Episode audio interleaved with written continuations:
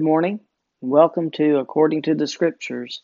My name is Kyle Webb, and I serve as the minister for the Mars Hill Church of Christ that meets in Christiana, Tennessee. And I am certainly glad that you have decided to join us today. I know that you could be doing a lot of other things, and I do appreciate that, that you are here, that you are listening, and that you are a part of this program. Uh, today we are continuing a study that we began. We're, we're looking at the underdogs of the Bible. And so I've got uh, a list of several people in mind that, that we can look at and, and learn from. And right now we're we're talking about Gideon. We didn't get very far. Um, as a matter of fact, we only really made it through a couple of verses last week, and so we'll kind of pick up where we are and and see what else we can learn about Gideon. Uh, so far, the only thing that we really talked a great deal about was the way that the Lord sees Gideon. And I'll uh, I'll go back and we'll, we'll, review just a little bit before we we get into um, what we're going to discuss today. Uh, again, this is kind of a, a new format, uh, new new way of doing the program.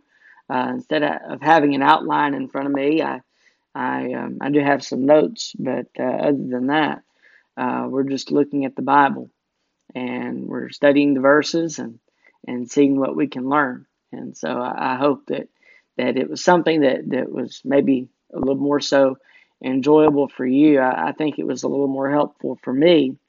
Um, but anyway, it, it gives it um, a, little less formal uh, way of doing it, I guess. But um, anyway, hopefully it is something that is beneficial to you we we always begin with the word of prayer, and so I want to do that today, and then we'll we'll get into our topic of study. Let us bow. Our holy and righteous Heavenly Father, we thank you for this day, and we thank you for the many blessings that you have given to us, and we thank you for allowing us the opportunity to be able to study your word together, to be able to assemble in different parts of the world, even to to to be able to understand your word, to apply it to our lives, and may we have a, a greater understanding than what we came with. We pray, Father, for those who throughout the world are sick, those who are suffering, uh, especially in this time of turmoil that we are in. And, um, you know, for us, it's a, a time where we are, are basically in quarantine and and we pray, Father, that you would be with all those who are affected directly with this virus, that you would be with the doctors and nurses who care for them, that you would bless them and, and bless their abilities. And we pray for, for those who have lost loved ones. There are so many lives that, that have been lost already, and so many that, that are expected to be lost very soon. And we do pray that you would, be with those families, especially as they are not able to be with their loved ones. And and we pray that you would would give them the comfort that they need that you would provide them with comfort more so than anything else. We pray father that that, that this would turn our nation to you in a time when no one else can help us in the way that you can. We pray that we would turn our attention to you that we would turn our prayers to you and put our trust and our faith in you Help us to be the Christians that you would have us to be. We pray that you would continue to bless us throughout this day. We are thankful for everything you provide us with. We are thankful for your Son, for his sacrifice for our sins, for all that he means to us. And it is through Jesus that we humbly pray. Amen. All right, let's get into our study. Uh, we are beginning today in Judges chapter 6. Judges chapter 6, and we're going to pick up reading with verse 11. We, we made it through verse 12. We'll go back and look at these verses again, and, and uh, I think there's something, uh, something very interesting here, something that I didn't notice last week. Judges 6, beginning with verse 11. I'm reading from the New King James Version. Now the angel of the Lord came and sat under the terebinth tree which was in Ophrah, which belonged to Joash the Abiezrite, while his son Gideon threshed wheat in the winepress. in order to hide it from the Midianites. And the angel of the Lord appeared to him and said to him, The Lord is with you, you mighty man of valor. Now, I want us to notice something in verse 11. Notice what Gideon is doing in this moment as we are reading here. it says that, that Gideon is threshing wheat in the winepress. I, I didn't notice this. I, I had to look it up and, and, and see exactly what he was doing, but just the fact that he is threshing wheat or beating out the wheat in the wine press is of, of much interest to us, to what we are, looking at, to the context of what is going on. Why in the world would Gideon be threshing wheat in a wine press? A wine press was something that, had been sort of dug into the ground and and, and it was a, a pra- place for, for pressing out the grapes to make wine. But Gideon is not making wine. He is not treading out the grapes or, or whatever uh, he could be doing as far as that goes. He is is at night, by the way, he is threshing wheat beating out the wheat in this wine press.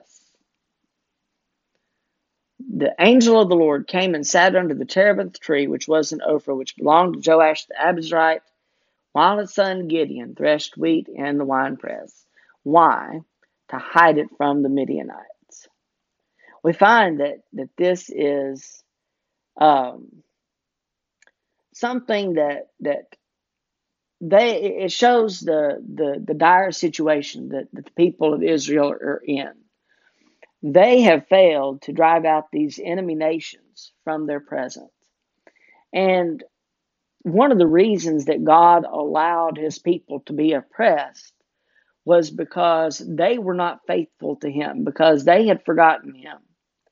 One of the things that I think we find over and over and over again is that God's people are continually in need of leadership. You see, they need somebody to lead them, and in this moment, they need somebody to lead them, and that they lack that, and that's why God is coming to Gideon. But we have times where uh, we have come out of the book of Joshua, and we, we have judges, and so after Joshua, the people forgot God until a judge arose that, that would judge them and that would would lead them in serving God, that would guide them in that. Well, whenever that judge would die, they would forget God again, and it would be time for a new judge. And so this continued throughout this book uh, until we, we come to the time where they ask for a king. We have these periods of judges um, there, there's a time of, of the prophets as well. Um, when we think of, of those such as Elijah. Um, but anyway, what we're, we're looking at here is Israel is in a dire situation. Gideon is hiding. He is threshing wheat in the winepress because the Midianites, as we find, um, there's a, a, verse in First Samuel that talks about them coming in and and basically taking what they had as far as their their goods, their supplies, their food. The Midianites would oppress the nation of Israel over and over again. And, and so it shows the dire situation, it shows the, the desperate situation that Israel is in. And why are they in this situation in the first place? Uh, again, they failed to drive out these nations uh, they were supposed to. They they could have, but God allowed them to be oppressed because they did not look to Him. They forgot to look to God, and that was very important. Uh, they they forgot the lessons that they had learned in time past.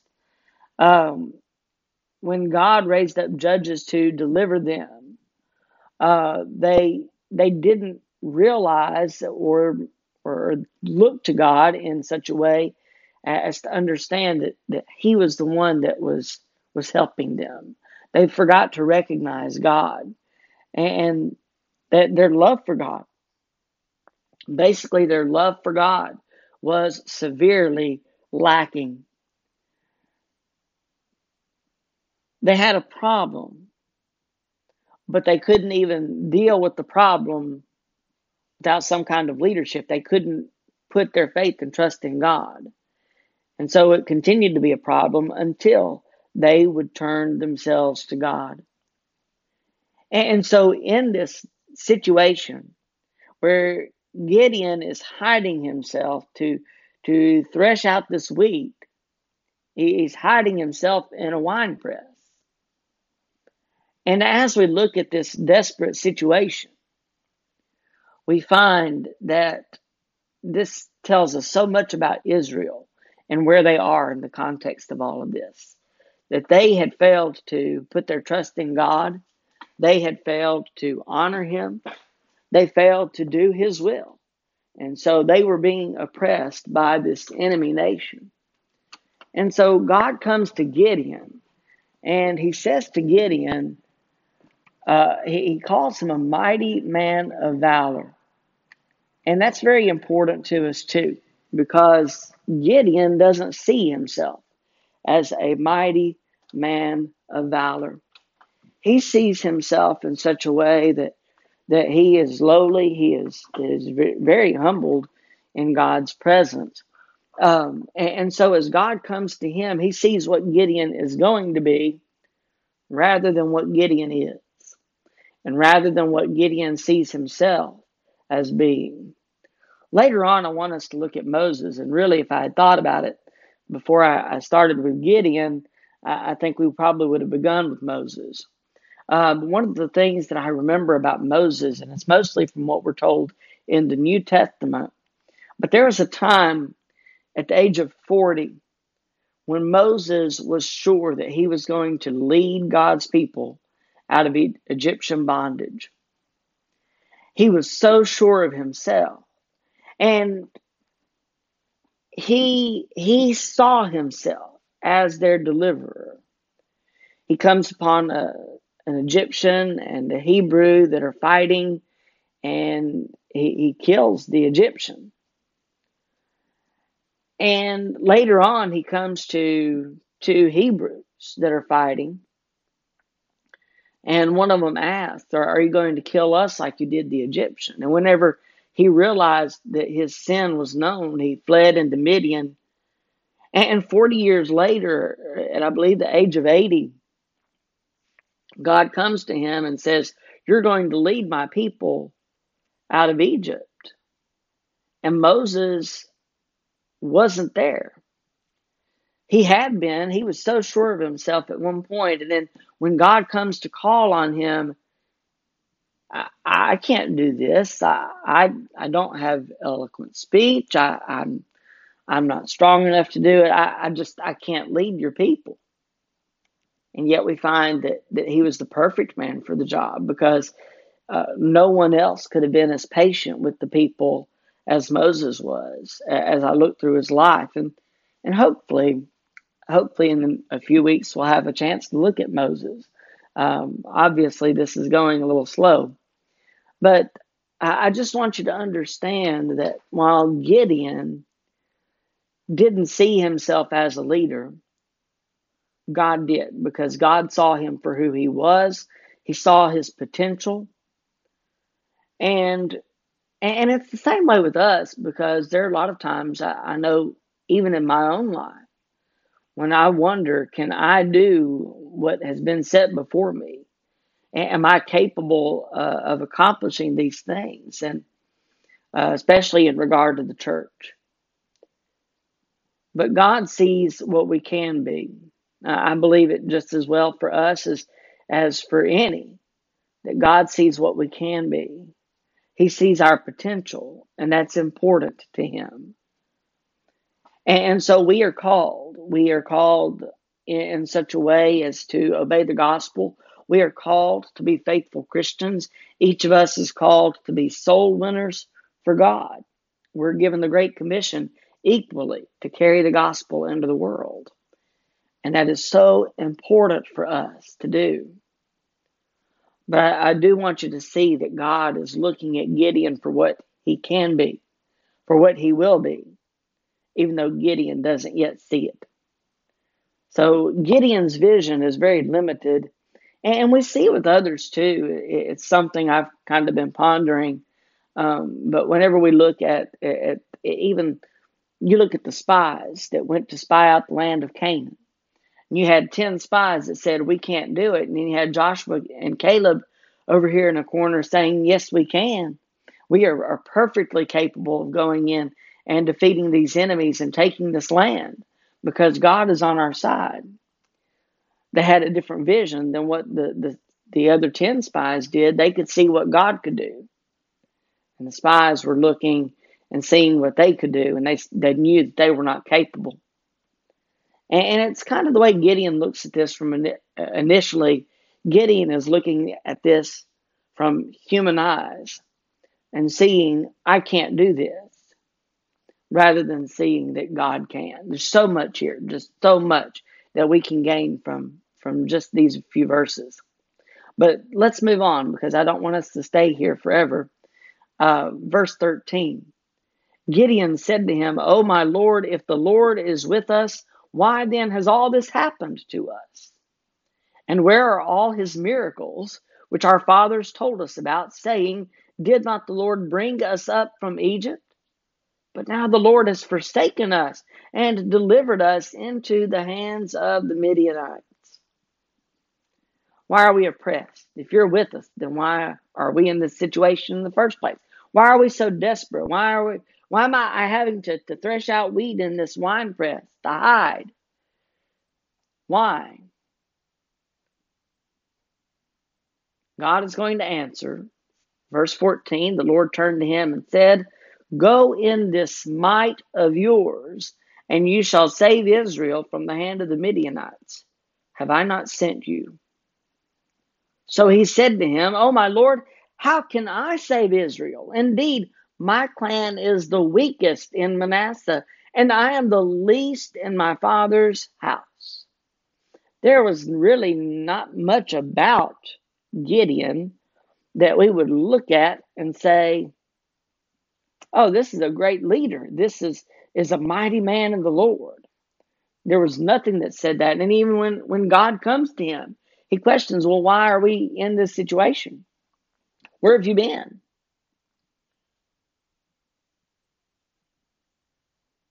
Go in this might of yours. That, that's just so telling. Again, this is what God is telling him. Go in this might of yours, and you shall save Israel. God saw him for who he could be, who he would be, rather than seeing him for who he is.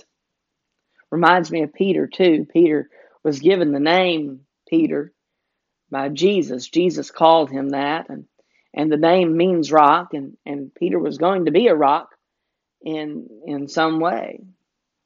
But Jesus was telling him, This is who you're going to be and he had to, grow to become that rock. There were moments where he was that rock, and there were moments that he wasn't. But but again, Jesus saw him very similarly to the way that God is looking at Gideon, and and he says, "Go in this might of yours; you shall save Israel," even though Gideon doesn't see it yet. In verse 16, and the Lord said to him, Surely I will be with you and you shall defeat the Midianites as one man. Then he said to him, If now I have found favor in your sight, this is Gideon, then show me a sign that it is you who talk with me. Do not depart from me, I pray, until I come to you and bring out my offering and set it before you. And he said, I will wait until you come back. God said that. So Gideon is is wanting a sign here. Let's just keep reading here in verse 19. So Gideon went in, prepared a young goat and unleavened bread from an ephah of flour. The meat he put in a basket, and he put the broth in a pot, and he brought them out to him under the terebinth tree and presented them. The angel of God said to him, Take the meat and the unleavened bread and lay them on this rock and pour out the broth. And he did so. So he brings this offering to the Lord. Verse 21 Then the angel of the Lord put out the end of the staff that was in his hand and touched the meat and the unleavened bread, and fire rose out of the rock and consumed the meat and the unleavened bread. And the angel of the Lord departed out of his sight. Now Gideon perceived that he was that this was the angel of the Lord. So Gideon said, Alas, O Lord God, for I have seen the angel of the Lord face to face. Then the Lord said to him, Peace be with you. Do not fear, you shall not die. So Gideon built an altar there to the Lord and called it, The Lord is Peace. To this day, it is still an Ophrah of the Abiezrites. Now it came to pass the same night that the Lord said to him, Take your father's young bull, the second bull of seven years old, and tear down the altar of Baal that your father has, and cut down the wooden image that is beside it, and build an altar to the Lord your God on the top of this rock in the proper arrangement. And take the second bull and offer a burnt sacrifice with the wood of the image which you shall cut down so Gideon took ten men from among his servants and did as the Lord had said to him. But because he feared his father's household and the men of the city too much to do it by day, he did it by night. So Gideon is told to go. One of the first things that he's told to do is to destroy an altar of Baal. Gideon's father, Gideon's family, they were were very much rooted in idolatry, and this came from the nations around them. Um, as they were were influenced by them, they continued in the idolatry of other nations, even though God told them, "Do not do this." He told them not to to offer sacrifices to these altars, to to not have any gods before them. Um, that's in the Ten Commandments uh, that they are not to have any other gods before the God of Israel. They are to put their faith and trust in Him. And so, one of the first things that Gideon is told to do, you know, your family has, has built these altars you're going to go and tear them down. This partly was preparation for Gideon. It, was preparation for what he was going to do. And we're going to look later on at his army, and we'll, we'll see what happens with that army. Uh, we're not going to get there today, but we, we do see that Gideon is told to tear down these idols. Gideon he did what God wanted him to do, but he was fearful in the process. God is patient with Gideon, and and I believe that he is patient with us. Gideon needed a little bit more time to get to to the confidence that he needed to defeat the enemies of the people. And and so we see that, that later he will have that confidence later he will uh, be able to to lead an army against a, a nation much greater than his own, uh, at least his own army. But he's not quite there yet. He needs to build his confidence, and so part of this is building that confidence. I believe. I think God is is really trying to prepare him for what is to come. And so Gideon is going to destroy this altar of Baal, but he does so at night. He fears doing it in the day, so he does it at night. Um, let's look at quickly verses 28, and maybe we'll go through about 31, 32. Let's see what we have here. Verse 28 when the men of the city arose early in the morning, there was an altar of Baal torn down, and the wooden image that was beside it was cut down, and the second bull was being offered on the altar which had been built. So they said to one another, Who has done this thing? And when they had inquired and asked, they said, Gideon, the son of Joash, has done this thing. And the men of the city said to Joash, Bring out your son, that he may die, because he has torn down the altar of Baal, because he has cut down the wooden image that was beside it. But Joash said to all who stood against him, Would you plead for Baal? Would you save him? Let the one who would plead for him be put to death by morning. If he is a god, let him plead for himself, because his altar has been torn down. Therefore, on that day he called him Jerubbaal, saying, Let Baal plead against him, because he has torn down his altar. Uh, Gideon's father has a great deal of wisdom, even though um, they had built these altars and were serving them instead of the God of Israel. He's very smart in realizing that, that this is no God, that Baal is not real, that if Baal really wants to plead for himself, that he can. And so that's exactly what he shares with the people. And we'll stop there, but uh, we see that, that, Gideon has to build his confidence. And I, I, think this is part of building that confidence. Gideon needs to, to build his trust in the Lord. And so we'll we'll pick up here, I believe, next week. Um, we are still looking uh, forward to the sign of the fleece, and then Gideon starts to, to gather an army together in the way that God wants him to. And uh, but again, we'll save this for next week. We're out of time today. I I I enjoy doing this, and I'm glad that you have decided to be with me. Um, I, will always encourage you to contact us. You can go to our website at www.marshillcoc.org, marshillcoc.org, and you can also send me an email at bk web, bkwebb 519 at gmail.com. And I would love to hear from you. Questions, comments, encouragement. Um, we would love to hear from you. I, I look forward to being back with you next Tuesday morning, Lord willing, at 11 a.m. here on the Gospel Radio Network. And until we meet again, may God bless you.